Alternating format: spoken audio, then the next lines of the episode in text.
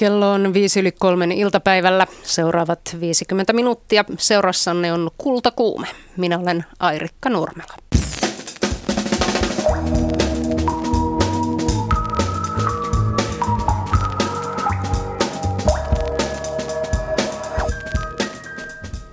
Millaista on suomalainen kuoleman suru, eli se suru, jota koetaan läheisen kuoltua? Mari Pulkkinen keräsi aiheesta kertomuksia niiden pohjalta syntyi väitöskirja nimeltä Salattu, suoritettu ja sanaton suru, läheisen menettäminen kokonaisvaltaisena kokemuksena. Mari Pulkkinen on tänään Kultakuumeen vieraana. Kultakuumeen loppupuoli vietetään käsillä tekemisen parissa.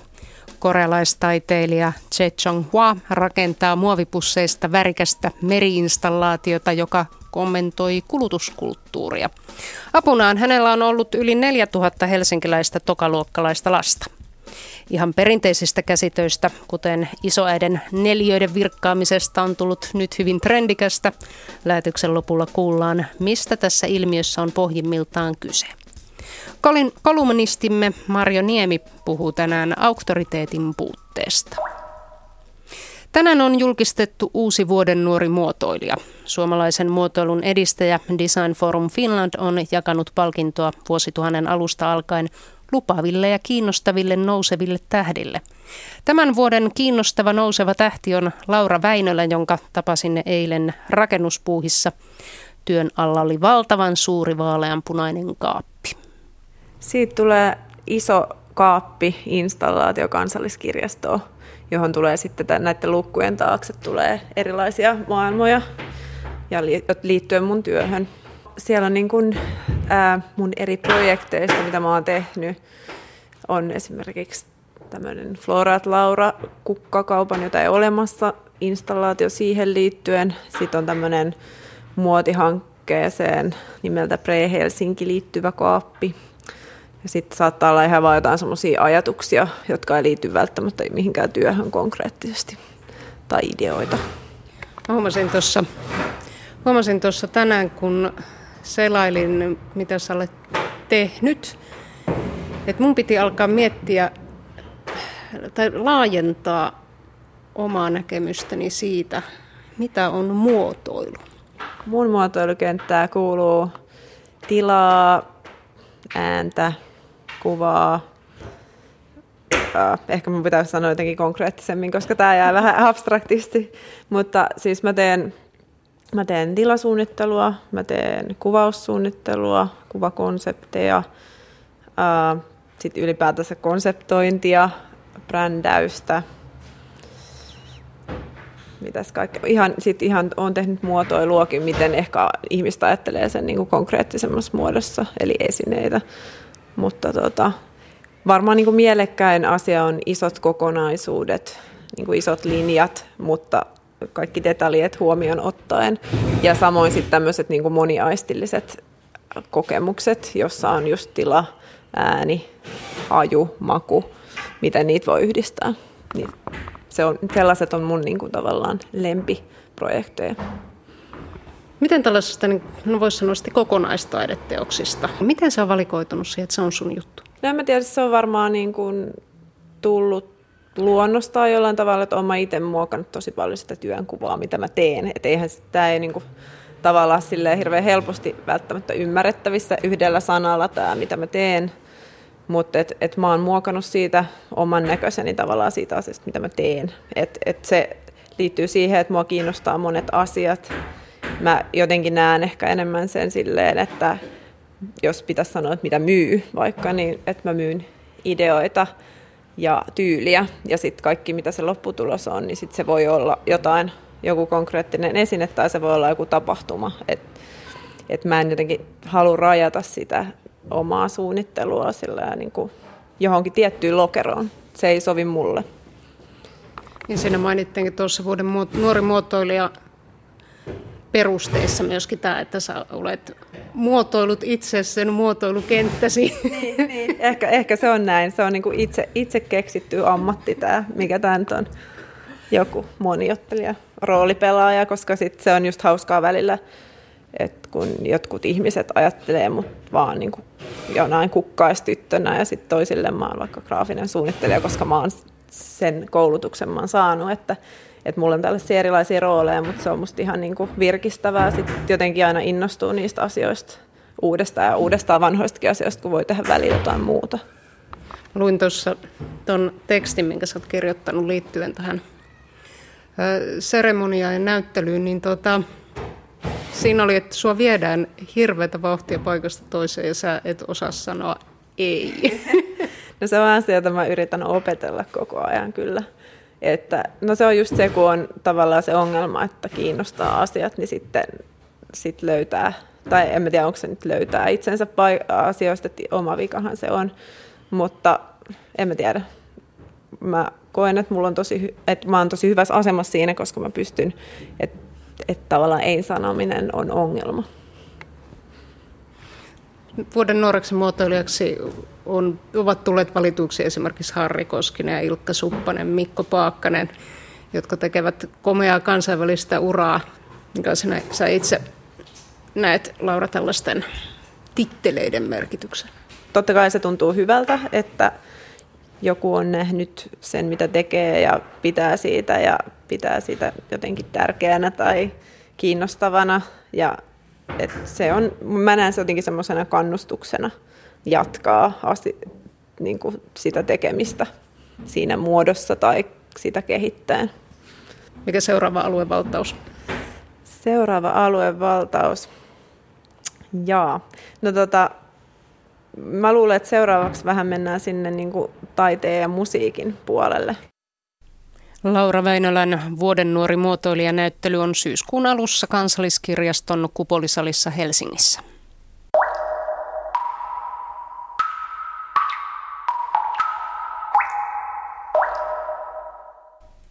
Mari Pulkkinen, sinä väittelit viime viikon keskiviikkona Helsingin yliopistossa 2000-luvun suomalaisten kokemasta kuoleman surusta, eli tutkimuksesi perustui kirjeisiin, joita ihmiset sinulle lähettivät.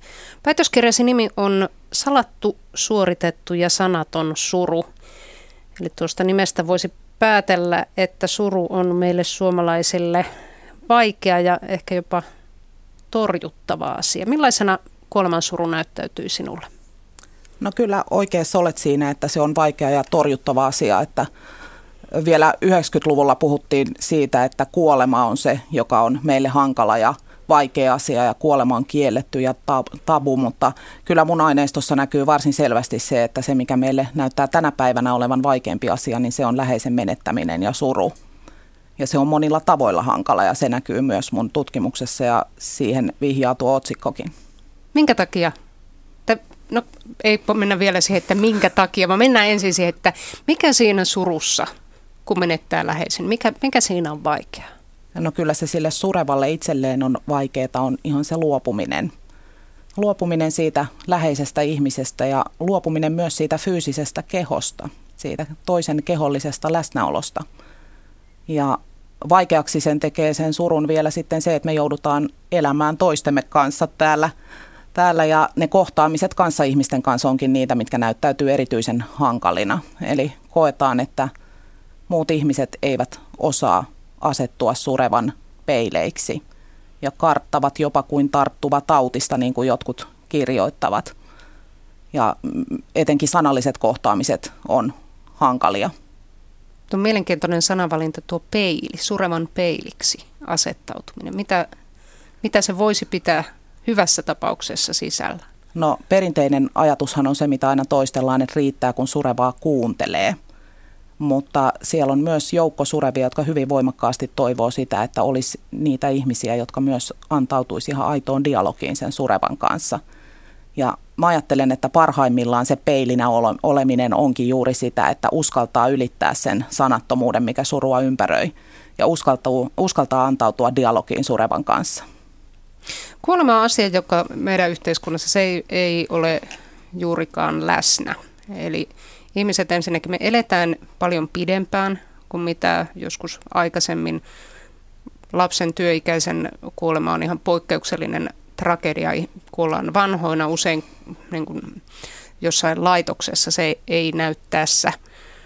tavallisessa työssä käyvien ihmisten arjessa kuin poikkeustapauksena. Mikä vaikutus sun mielestä tällä on sillä, että me emme tunne kuolemaa, niin siihen, että me emme myöskään osaa kohdata sitä surua? No se siinä just on, että harvoin se naamasta näkyy, että tuolla on nyt murhe kipeimmillään päällä. Et sen takia mä just ajattelen, että tarvittaisiin niitä sanoja, tarvittaisiin rohkeutta kertoa, että hei, mulla on murhe ja mulla on suru, koska vasta silloin voi saada osakseen myötätuntoa ja osanottoa, jos sen surunsa uskaltaa ääneen sanoa. Mutta jostain syystä näyttää, että meille on erityisen hankalaa juuri se surevaksi paljastuminen. Se, että me uskallettaisiin sanoa, että nyt, nyt mulla on tällainen tilanne. Ja oikeastaan niin kuin terapeuttisen hoitamisen kulttuurikin perustuu siihen, että meidän pitäisi pystyä kertomaan kokemuksestamme. Vasta sitten voi saada apua. Haluan tähän ottaa suoran lainauksen sun väikkäristä. Kirjoitat, että milloin 2000-luvulla elävän suomalaisen on lupa riisuautua vahvuudestaan romahtaa, jos ei läheisensä kuoltua? Niin, se on aika raadollinen kuva surevan suomalaisen osasta. Että edes silloin, jos oma lapsi tai oma puoliso kuolee, niin ei saisi romahtaa. Se näkyy aika vahvasti niissä kertomuksissa esimerkiksi siitä, että hautajaisista pitäisi suoriutua kirjaimellisesti arvokkaasti ja kunnialla. Ja sellainen kaikenlainen surussa rypeminen koetaan hankalaksi. Jotkut myös sanottaa sen, että mistä se johtuu. Se voi johtua esimerkiksi siitä, että, että pelätään sitä, että kanssaihminen sanookin jotain tökeröä ja se tuottaa sille surevalle itselleen lisäkärsimystä. Että ollaan ennemmin sitten arvokkaita ja kunniakkaita, ettei jouduta niihin hankaliin tilanteisiin. Onko tämä sitten sellainen kuinka pitkä historiallinen tapa, että täytyy olla kunniakkaasti ja arvokkaasti ja pitää fasadi kunnossa, vaikka sisällä olisi kaikki palaset heitetty ilmaan ja tippuneet ties minkälaiseksi kasaksi? No kyllä sillä varmaan suomalaisessa kulttuurissa pitkät perinteet on, että voisin kuvitella, että sota-aika on jollain tavalla esimerkiksi vaikuttanut siihen, että surevat omaiset on jäänyt vähän syrjään, syrjään siitä, siitä prosessista, vaikka sankari hautajaisista on kirjoitettu, että silloin lisääntyi se, että ammattilaiset alkoi esimerkiksi hoitaa kuolleen ruumiin käsittelyyn liittyvät tehtävät ja omaiset jäi ikään kuin syrjään niistä – niistä tehtävistä. Ja mä ajattelen, että sillä voi olla joku merkitys siihen, että meistä on tullut jonkinlaisia sivusta seuraajia. Kritisoit Mari Pulkkinen tuossa väitöskirjassasi termiä surutyö. Mikä surutyössä on kyseenalaista? No harva tietää, että ensinnäkin se on Freudin kirjoituksista juontuva satavuotias termi ja Freud tarkoitti sillä lyhyesti kuvattuna jonkunlaista irrottautumista siteistä siihen menetyksen kohteeseen. Ja sitten se, että siitä Freudin kirjoituksista on jäänyt sellainen voimakas perintö, ajatus siitä, että suru on jonkunlainen pään sisällä tapahtuva yksilöpsykologinen prosessi. Ja mä ajattelen, että suru on paljon enemmän kuin vaan joku poistyöstettävä häiriötila tai irtautumisen prosessi. Ja sen takia mä puhunkin väitöskirjassani läheisen menettämisestä kokonaisvaltaisena kokemuksena, koska mun mielestä kokemustermi on itsessään antaa paljon laajemman tarttumapinnan sen surun tarkastelulle, kun ajatus siitä, että suru on vain poistyöstettävä häiriötila tai prosessi, joka etenee kohti jotakin päämäärää. Niin meillä on näitä ajatuksia, että surussa on ykkös- ja kakkos- ja kolmos ja montako näitä vaiheita mm. nyt sitten on kieltämistä ja vihaa ja niin edelleen. No jos se ei ole tällainen prosessi, niin mitä se suru mielestäsi on? No mun mielestä se ei ole sellainen dynaaminen eteen suuntaava prosessi. Se näkyy siellä kirjeessä hyvin voimakkaasti siinä, että suru kääntää sen surevan katseen hyvin voimakkaasti myös taaksepäin. Se menetys merkityksellistää tulevan, mutta se merkityksellistää uudestaan myös sen koko eletyn elämänkulun. Ja mun mielestä tämä rikkoo jo sen vallitsevan kuvan siitä, että suru olisi johonkin jotakin kohti menevä prosessi. Tuossa oli aika kiinnostava myöskin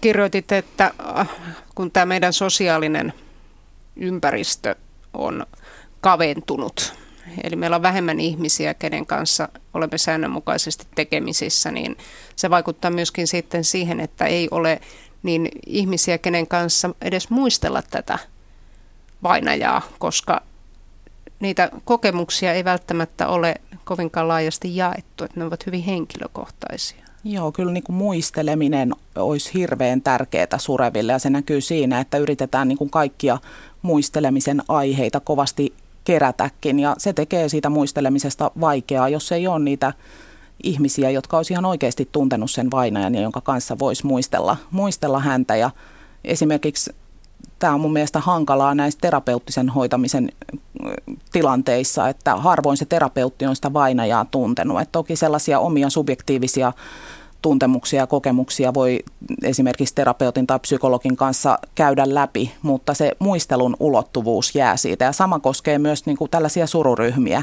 ja vertaistukiryhmiä, että harvoin sielläkään toiset ovat sitä vainajaa tunteneet. Ja sen takia se asettaa aika suuret paineet niihin lähikohtaamisiin niiden läheisten kanssa, ihan lähimpien kanssa, että uskaltavatko he asettua siksi peiliksi surevalle. Tuossa mainitsit terapian. Eli suruhan hyvin usein nähdään tosiaan, että no Freud, on mainittu Freudia mm. terapia niin, jo. tässä keskustelussa. Eli että suru on tällainen psykologinen häiriötekijä, mm. ongelma, joka täytyy hoitaa pois päiväjärjestyksessä, säällisessä ajassa. Mutta sun lähestymistapa, lähestymissuunta on humanisti, uskontotieteilijä ja sitten sosiologia. Miten nämä avaa sulle erilaisen näkymän tähän? No mä ajattelen teemaan. niin, että, että ne avaa ihan toisesta suunnasta tulevan, tulevan näkökulman ja mä ajattelen, että mulle niin kuin humanistina on itsestään selvää se, että, että surussa on kyse myös muusta kuin pään sisällä tapahtuvasta prosessista. Että mä oon väitöskirjassani luonut sellaisen sellaisen mallin, joka kuvaa surukokemusta. Mä en uskalla sanoa, että se on teoria, vaikka vastaväittäjä kehotti, kehotti niin tekemään, mutta mä ajattelen siis, että suru ilmenee paitsi tunteiden ja tajunnan tasolla, niin myös ihminen on myös toimiva olento, eli se myös teoissa, teoissa ja tekemisessä ja toiminnassa ilmenee. Ja sen lisäksi mun mielestä on olennainen ulottuvuus se, miten me käsitteellistetään sitä kokemusta. Eli se, millaiset sanat me annetaan surulle, niin se, se vaikuttaa siihen meidän, meidän kokemukseen ja toisaalta se, että millainen sanasto meillä on käytettävissä, millainen retoriikka meillä on, on meillä su, surevilla suomalaisilla on käytössämme kokemustamme kuvaamaan. Et mä ajattelen, että surua tarvii vähintään näillä kolmella – ulottuvuudella kuvata ja sekään ei vielä mun mielestä riitä, vaan sitten on aivan olennaisen tärkeää ymmärtää, että se menetys sijoittuu aina johonkin sen surevan ihmisen elämänkulussa. Eli täytyy ikään kuin ottaa huomioon sen surevan yksilöllinen elämänkulku. Ja lisäksi koko sitä kokemusta täytyisi mun mielestä tarkastella vasten kuoleman kulttuuria, sitä kulttuurista ja yhteiskunnallista kehystä, joka meidän jokaisen yksittäistä kokemusta kehystää. Niin, se, sen kuoleman jälkeen ei ole enää paluta normaaliin. Palapelistä on, puuttuu niin. olennainen osa. Muut palat täytyy koittaa ehkä saada vähän sitä niin. aukkoa paikkaamaan, mutta tietenkään. Niin, onko lupa surra koko loppuelämä? Mun mielestä jos menetys ajatellaan kokemukseksi, niin ei kokemus koskaan lähde pois. En ainakaan koe, että mun menetyskokemukset minusta olisi pois lähteneet, vaan ne saa ajan myötä yhä uusia ja yhä tiheämpiä merkityksiä. Ja siinä mielessä se surun kokemus kumuloituu eikä, eikä vähene tai hiivu.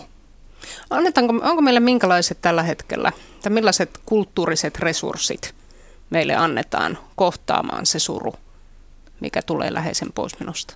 No mun mielestä huonot sen takia, että meidät on opetettu ajattelemaan niin kuin tällainen psykologisoitu surukäsitys antaa ymmärtää, että niin kuin puhuttiin, että suru olisi sellainen poikkeustila, joka on luonteeltaan tilapäinen ja josta olisi syytä aika nopeastikin mielellään palata siihen normaaliin tai tavalliseen elämään.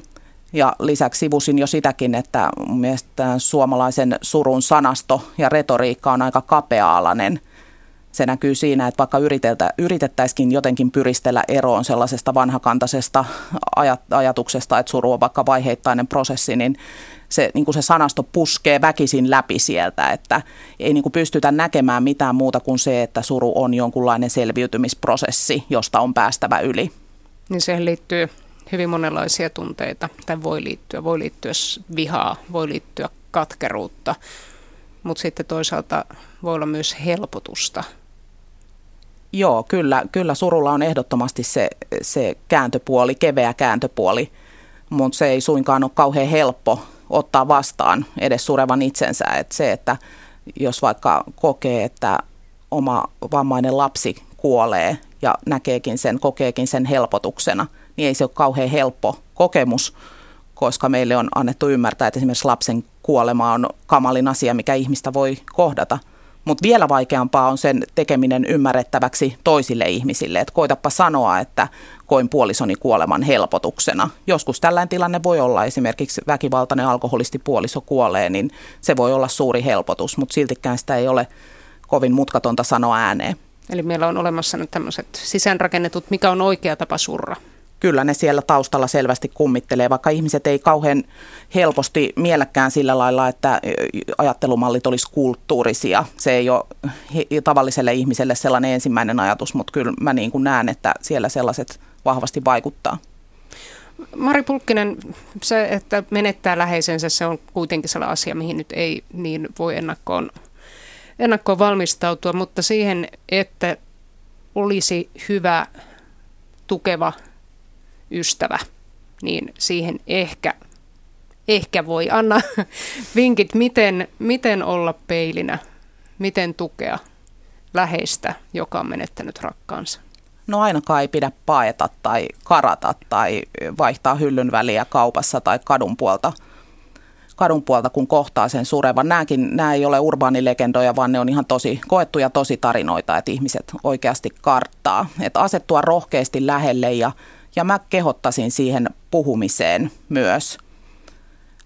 Mä ajattelen, että se, että meitä kehotetaan kuuntelemaan, niin se on osittain sitä, että silloinhan me annetaan lupa itsellemme olla hiljaa ja vähän vetäytyä siitä tilanteesta. Ja sitten multa usein pyydetään niitä ohjeita, että no mitä saa ja mitä ei saa sanoa, niin ei niitä ole niin yksinkertaista antaa, koska jokainen tilanne on ainutkertainen, mutta kyllä mä aina muistutan kahdesta asiasta ja teen sen nytkin. Eli, eli toivon, että ei otettaisi kantaa toistemme murheen suuruuteen tai mittakaavaan – ei yritettäisi vertailla suruja.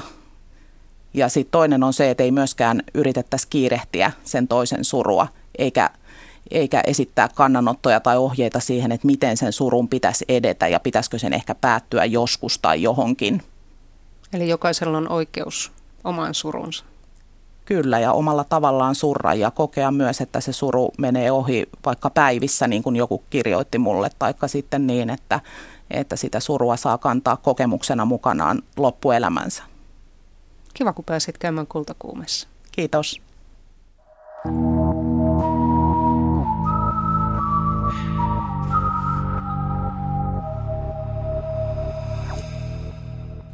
Kultakuumeen kolumnistina on tänään Marjo Niemi. No niin, auktoriteetti on mennyt jo aikapäiviä sitten. Miten me sen kestämme?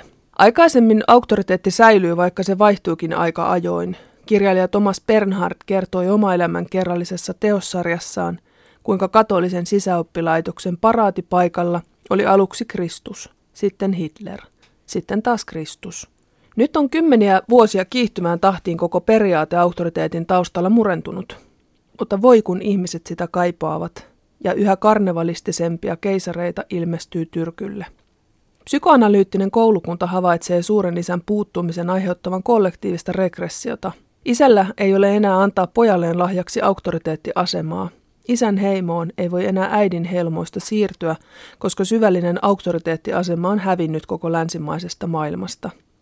Tähän ei voi isä vaikuttaa, ei vaikka kuinka nyrkkiä pöytään löisi ja patriarkkaa esittäisi.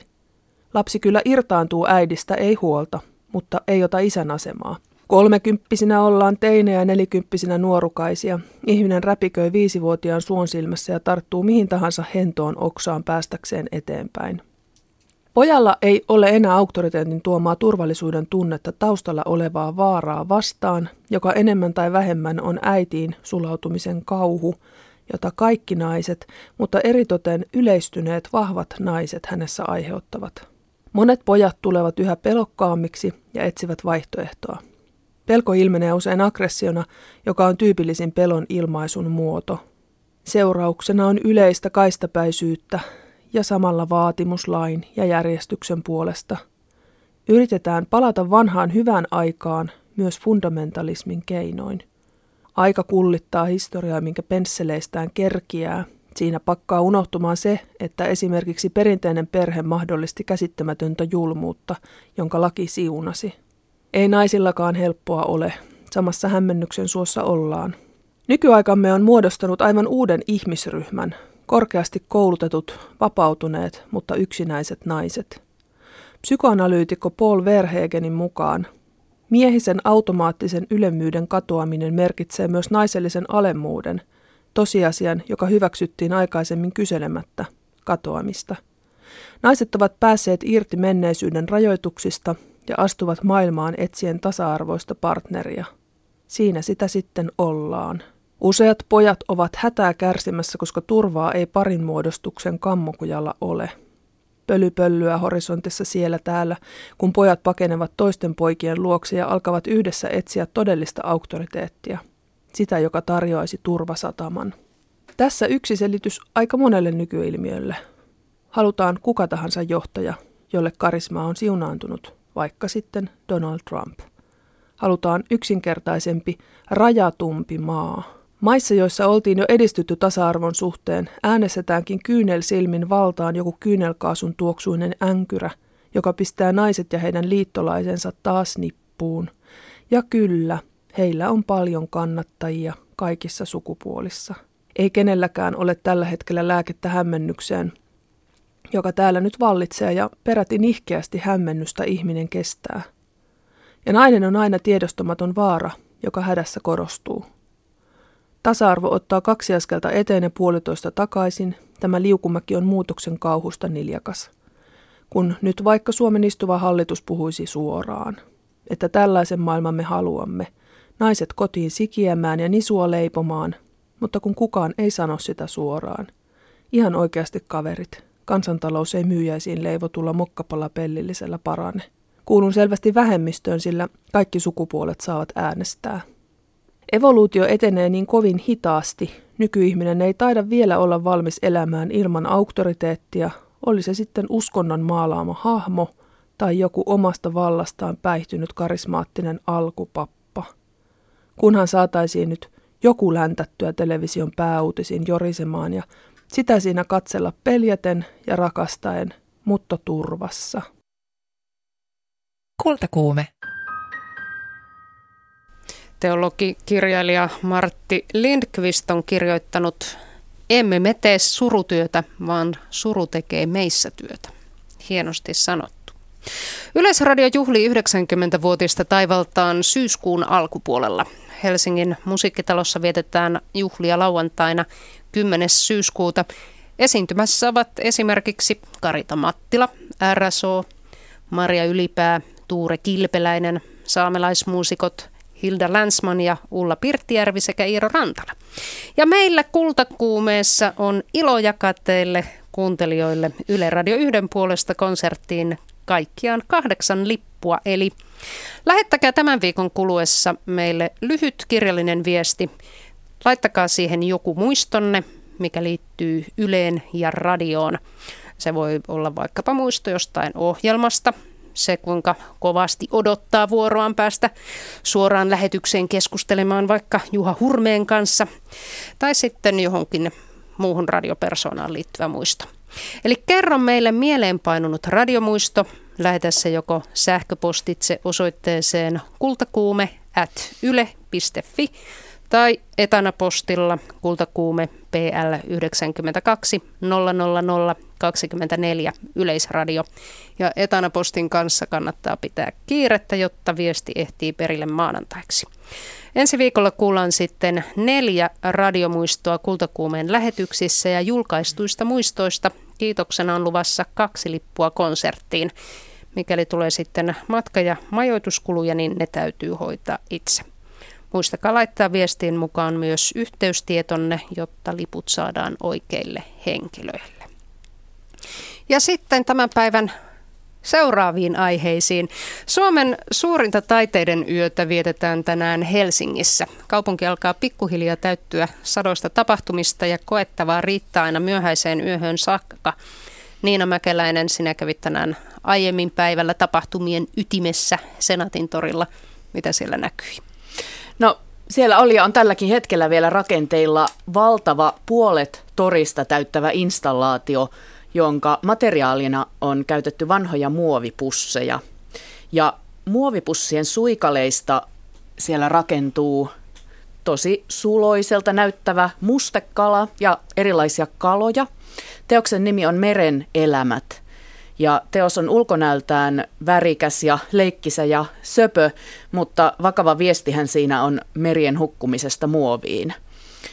Teoksen on suunnitellut korealainen nykytaiteilija Chua Cheong Huan.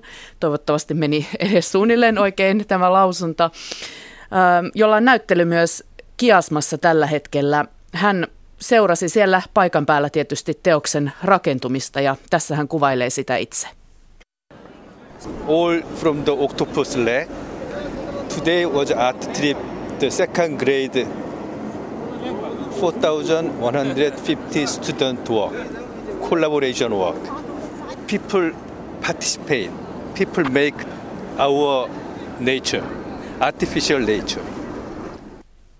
Taiteilija kertoo tässä, että torille rakentuu mustekala, jonka lonkerot ovat 190 metriä pitkät ja ne asetellaan kiemurtelemaan ympäri toria.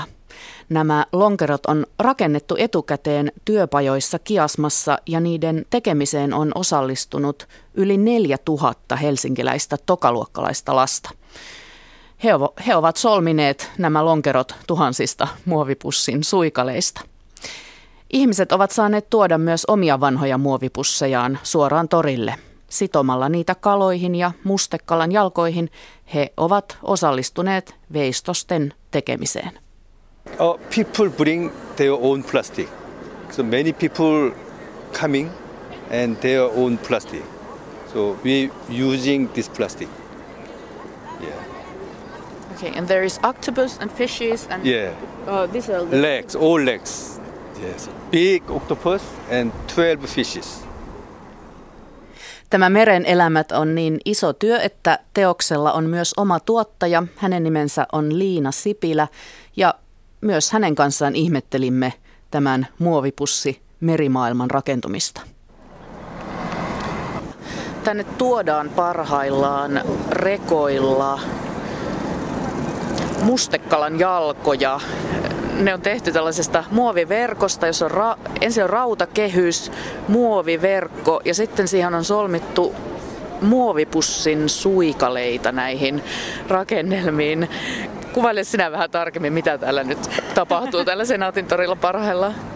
No ihan hyvin ymmärretty sinänsä, että meillä tosiaan kello 18 avautuu nyt tämä merimaailma, jonka keskushahmona on tämä Mauno Mustekala.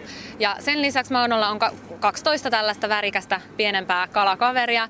Ja tota, tämän lisäksi sitten tänne tulee äänimaisemaa, joka on meille sävelletty varta, vartavasten tähän teokseen, eli eri kaloilta kuuluu sitten vähän sellaisia erilaisia pulpul-ääniä ja tota, luomaan tätä meritunnelmaa ja sitten jonkun verran valaistusta myös. Eli, mutta tällainen niin kuin, veistospuistoksi itse tätä aina kuvailen, eli tällainen niin kuin installaatio, johon voi tulla hetkeksi ihastelemaan näitä yksityiskohtia muovi, muovipussiin tullut aivan uudenlainen niin kuin arvostus, että aina kun noita meidän jätesäkkejä, missä ne pussit on värilajiteltuna, niin aina kun niitä penkoa, sitten sieltä löytyy joku todella kaunis, niin on aivan silleen, että oh. Ja sitten jos löytyy joku vanha, esimerkiksi Seston pussi löytyi tuossa yksi päivä, ja se oli aivan sellainen niin kuin historian siipien havina, että, että jotenkin sieltä löytyy ihan hirveästi niin kuin historiaa ja tarinoita tavallaan pelkästään niistä pusseistakin jo. Että tässä on jotenkin monta tasoa tässä teoksessa. Musta on ihanaa, että nämä muovipussit on saaneet uuden elämän, ja meillä on muun muassa eilen toi yksi nainen, nainen tällaisen, niin kuin siis, tai on muovipusseja, joilla on hirveän paljon historiaa ja niin tunnearvoa, eli, eli mikä haluttiin kiinnittää sellaisena melkein kokonaisena tuonne mustekalan päähän sillä tavalla, että se kuvio siitä hienosti näkyy ja tavallaan, että, että pelkästään jo tähän materiaaliin mun mielestä liittyy paljon niin kuin ihanaa syvyyttä. Tässä on tämä materiaali, mutta sittenhän tässä on ympäristöviestin luen tästä aika selvästi, koska nimi on Meren elämät ja muovipusseista on tehty meressä asuvia olentoja. Ne ovat niin kuin kauniita, kauniita leikkisiä eläimiä, värikkäitä. Ja sitten minulla ensimmäinen ajatus oli, kun ajattelen merta ja muovia yhdessä olevana asiana, niin ne aivan niin kuin fiktiivisiltä jopa tuntuvat kauheudessaan ne mm. Muovipyörteet tai muovilautat, mitä on valtamerissä. Joo, kyllähän me ollaan niitä mietitty, että, että se on niin kuin tietysti yksi, yksi taso. Onneksi ne ei ole tavallaan nyt niin kuin Suomen vesillä sellainen niin kuin samanlainen näkö kuin jossain muualla. Että tota, mutta että just se tavallaan nyt, mitä on viimekin aikoina uutisoitu paljon siitä niin kuin mikromuovista, mitä lähtee ihan jokaisen pesun yhteydessä vaatteista ja kaikista kosmetiikasta ja muuta. Että se taas oli sellainen taso, mikä niin kuin itselle tuli vähän niin kuin jotenkin uutena, kun tähän projektiin tuli mukaan. Että, että mä en ollut itse edes ajatellut sitä, että tavallaan niin kuin, että ne muovilautoista näkee niin kuin aika paljon jopa kuvia, että, että, sit, tai niin kuin, että se on sellainen asia, minkä ihmiset tietää, mutta että sitten on tällainen niin kuin, todella vielä pienemmän roskan niin kuin, taso, joka on sit monella tavalla ongelmallisempi, koska se on niin pientä, että sitä ei niin kuin, pysty edes, mitenkään siivilöimään edes jotenkin sieltä pois, mutta, mutta kyllä tämä on juuri, juuri niin kuin siihen tematiikkaan nivoutuu. Che Chuanghua on käsitellyt ympäristöasioita aiemmissakin töissään. Kerro vähän tästä taiteilijasta. Joo, eli äh, Che Chong Wan, jonka oma näyttely tosiaan vielä on kiasmassa 18. syyskuuta asti, niin on, on käyttää niin pääasi- tai hyvin paljon niin kuin muovia omissa teoksissaan ja sillä just haluaa kommentoida muov- niin kuin kulutusyhteiskuntaa ja muovin käyttöä. Ja nyt tota, hän on aikaisemmin muun muassa tehnyt tällaisen teoksen, missä sellainen niin kuin koira- tai karhumainen hahmo oli päällystetty erilaisilla muoviesineillä ja tätä ideaa sitten lähdettiin jalostamaan tavallaan Suomen olosuhteisiin, että täällä niin kuin Itämeri on esimerkiksi kuitenkin kaikille tosi niin kuin läheinen aihe. Haluttiin ottaa sellainen teema, mikä täällä koskee koskettaa ja myös ehkä sen takia, koska Suomessa ei sellaisia niin kuin sekalaisia muoviesineitä niin paljon ole kuin sitten ehkä niin kuin mistä Che on itse kotoisin, niin päädyttiin tähän muovipussiin, jota meillä on täällä tosi paljon. Ja toki tässä on hir- hirveän, niin kuin, tässä on kaksi tasoa tässä teoksessa. Toki tämä on niin kuin itsessään just kaunis ja värikäs ja hauska, mutta että kyllä tässä on hirveän vahva tämä niin kuin temaattinen sisältö just muovin, muovin kierrätyksen ja just muovin määrään meressä. Mutta totta kai tästä saa myös siis niin kuin nauttia ilman tätä tällaista niin kuin pedagogiikkaa, mutta että toivottavasti ihmiset saa niin kuin, ta, kauniin taideelämyksen lisäksi myös ehkä vähän ajattelemisen aihetta, että muovia todella on, niin sitä on todella paljon tässä maailmassa. Mitä luulet Niina, tuleeko ihmisille selväksi, kun he menevät katsomaan tuota söpöksi ja värikkääksi kuvailemaasi mustekalaa, eli että tässä on tämä suuri globaali huoli? No kyllä se siitä aika hyvin selväksi käy ja haluaisin nähdä sen ja kuulla, kun sinne tulee ne äänet ja valot, että miten hieno se on ja sehän on esillä siellä ei vain tänään, vaan vielä muutaman päivän tästä eteenpäin, niin jos pääsee paikalle, niin suosittelen. Sinne sitten. Pysytään käsillä tekemisen parissa, sillä käsityöt ovat nyt pop. Internet on tulvillaan käsityöblogeja ja nuoret trendikkäät ihmiset saattavat viettää vapaa-aikansa virkaten isoäidin neljöitä. Sama ilmiö näkyy nyt myös kuvataiteessa niin sanottujen pehmeiden tekniikoiden tunkeutuessa nykytaiteeseen. Tätä ilmiötä ruotii Minna Haveri kirjassaan Pehmeä taide. Ilmiötä pohditaan filosofisesti ja esitellään kuvataiteilijoita, jotka käyttävät töissään tekstiiliä ja käsityötekniikoita. Haverin perimmäinen tarkoitus on kuitenkin innostaa perinteisen käsityön tekijöitä hieman irrottelemaan, eli olemaan luovia.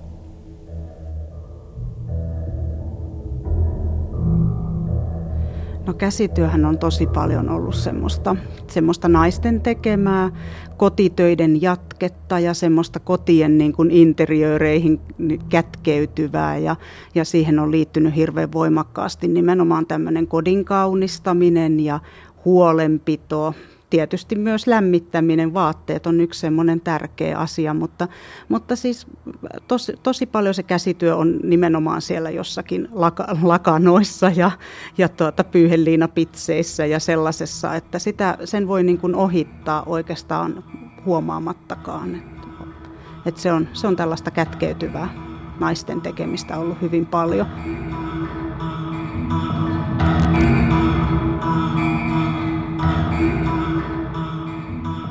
Tämmöinen tietty tämmöinen sääntöajattelu, niin se on käsityössä hirveän voimakas. Ja sitten käsityön tekijät itsekin niin kuin varjelee sitä koko ajan ja puhutaan tämmöisestä, niin kuin, onko tehty oikein. Mitä taiteessa ei, ei niin kuin, se on ihan absurdia puhua, että onko joku maalannut oikein, mutta käsityössä puhutaan oikein oppisuudesta tosi paljon edelleen.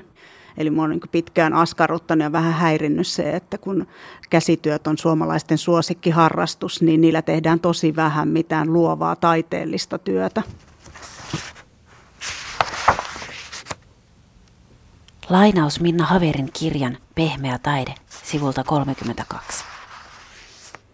Koko käsityön kenttä on kokenut murroksen ja sen kautta muutoksen. Käsityö ei ole enää kahlittu kodin piiriin ja tradition malleihin, vaan se on löytänyt uusia ilmenemismuotoja, tekijöitä ja yleisöjä. On syntynyt uudenlaisia kuvataiteen ja käsityön liittoja, joissa yhdistyy jotain uutta ja paljon vanhaa.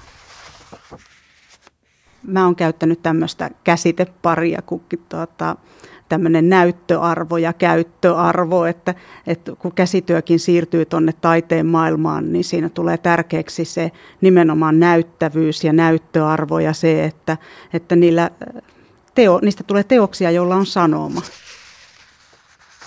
Taide ei asu silmukoissa tai neulepinnoissa, sillä ne ovat vain tapa esittää sitä jotain, jota taiteeksi kutsumme. No taidehan on periaatteessa niin kuin nykytaide on avoin kaikille tekemisen tavoille ja, ja sanomisen tavoille, että, että ihan sen takia tämä niin kuin käsityö kyllä sinne solahtaa ihan ongelmitta. Tosin tietysti sitten sieltä tulee niin kuin se traditio tuo mukanaan jotain tällaisia, että, että tuota, nämä nuoret naistaiteilijat, jotka käyttää näitä käsityötekniikoita, niin on sanoneet, että joskus siinä tulee sellaista, että jotkut kriitikot niin kuin sanoo, että, että tietysti, että nämä, nämä tekniikathan sopivat nimenomaan naisille ja, ja kun nämä ovat tämmöisiä pehmeitä ja ne koetaan tietyllä tavalla kevyiksi, sen, sen pehmeyden takia ja sen naistradition takia, vaikka, vaikka se on niin kuin tietysti täysin harhaa.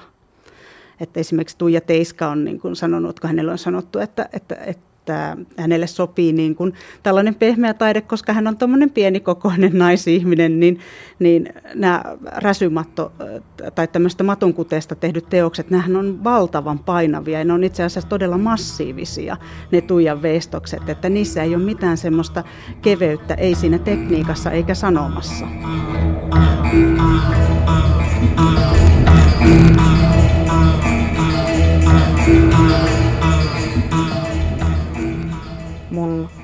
tekniikkani.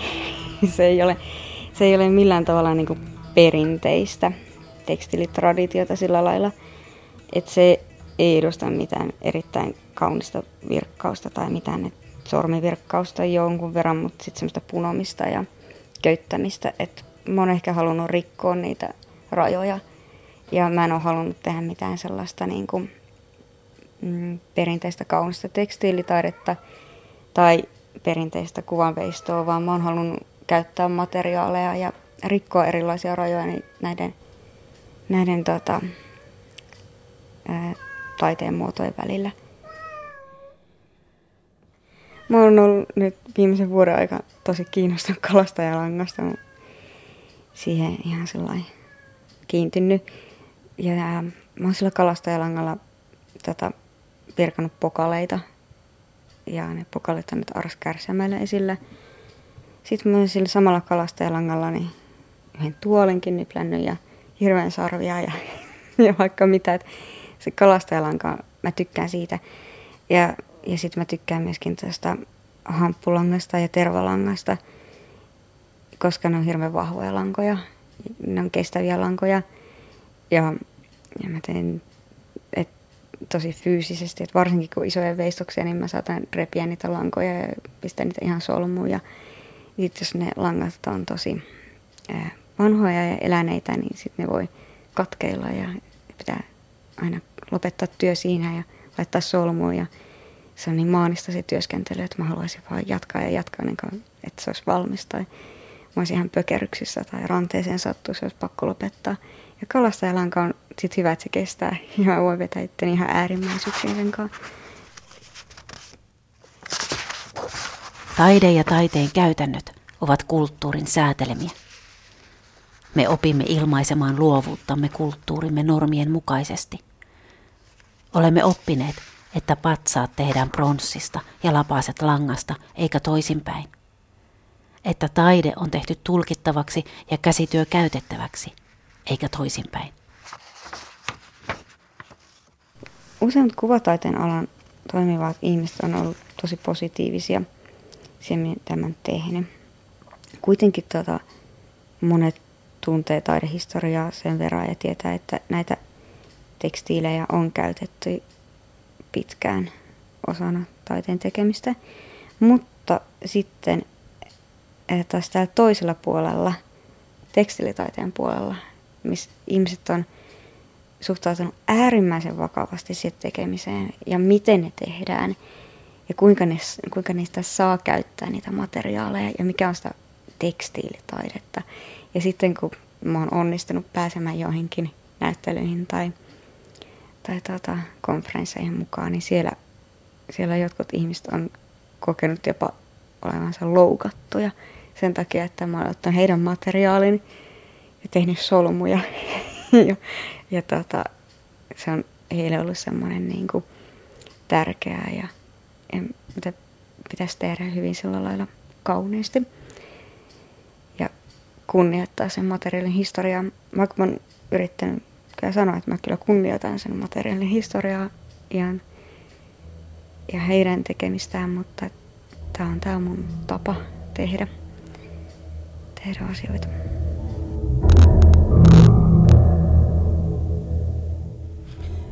Näin kuvataiteilija Tuija Teiska, toimittaja oli Sari Möttönen ja jos ihmettelitte tuota jutussa ollut musiikin kaltaista ääntä, niin se oli tehty sukkapuikoilla. Tekstilipohjaista taidetta voi tällä hetkellä ihailla esimerkiksi Kokkolan itekäsillä näyttelyssä. Keravalla puolestaan virkataan parhaillaan kokonaista taloa piiloon, kun Keravan aseman läheisyydessä sijaitseva Galleria Allin rakennus verhoillaan pinkillä virkkauskuosilla aina piipusta kivijalkaan saakka. Our Pink House on puolalaisen New Yorkissa asuvan taiteilijan Olekin teos. Olek tunnetaan virkkauksin verholluista veistoksista, junista, autoista, polkupyöristä ja kokonaisista taloista, kuten nyt Keravalla. Keravalla virkkaamassa on mukana ollut useita vapaaehtoisia. Myös vastaanottokeskuksessa turvapaikkapäätöstään odottavia naisia on osallistunut projektiin. Teoksen avajaisia juhlitaan tulevana sunnuntaina. Kultakuumeessa on tänään puhuttu suomalaisesta kuolemansurusta. Aiheesta väitelleen Mari Pulkkisen mukaan suru nähdään nyky-Suomessa ongelmana, joka pitää hoitaa pois. Suru on kuitenkin luonteva osa ihmisenä olemista. Suru katsoo taaksepäin, ei vain eteenpäin. Prosessin sijaan tulisi asettua olemaan surussa. Lisäksi käytiin Helsingin Senaatin torilla ihmettelemässä muovipusseista tehtävää mustekalaa, jonka tekemiseen on osallistunut yli 4000 helsinkiläistä tokaluokkalaista lasta. Ja tuossa äsken ihan tuoreeltaan puhuttiin siitä, kuinka tekstiilitaidemenetelmät ovat pop myös taidepuolella. Tämänpäiväinen lähetys on kohta kuultavissa Yle Areenasta, eli jos joku jäi kuulematta, niin sinne siis. Huomenna kultakuumeessa pistetään uusiksi Suomen kirjallisuushistoria. Kirjallisuuden tutkija Markku Eskelinen väittää, että papit, kustantamot ja nationalistit ovat estäneet lukutaidon ja kirjallisuuden kehittymistä Suomessa – Eskelinen on kirjoittanut suurteoksen suomalaisen proosan historiassa. historiasta. Huomenna hän kertoo kultakuumeessa, mitkä romaanit onnistuivat 180 vuoden aikana haastamaan suomalaiskristillisen uhrimielen. Nyt hyvää torstain jatkoa ja muistakaa laittaa meille tulemaan niitä radiomuistojanne. Luvassa on lippuja Ylen 90-vuotisjuhliin, joissa esiintyy muun muassa Karita Mattila, RSO ja Iiro Rantala. Nyt kuulemiin.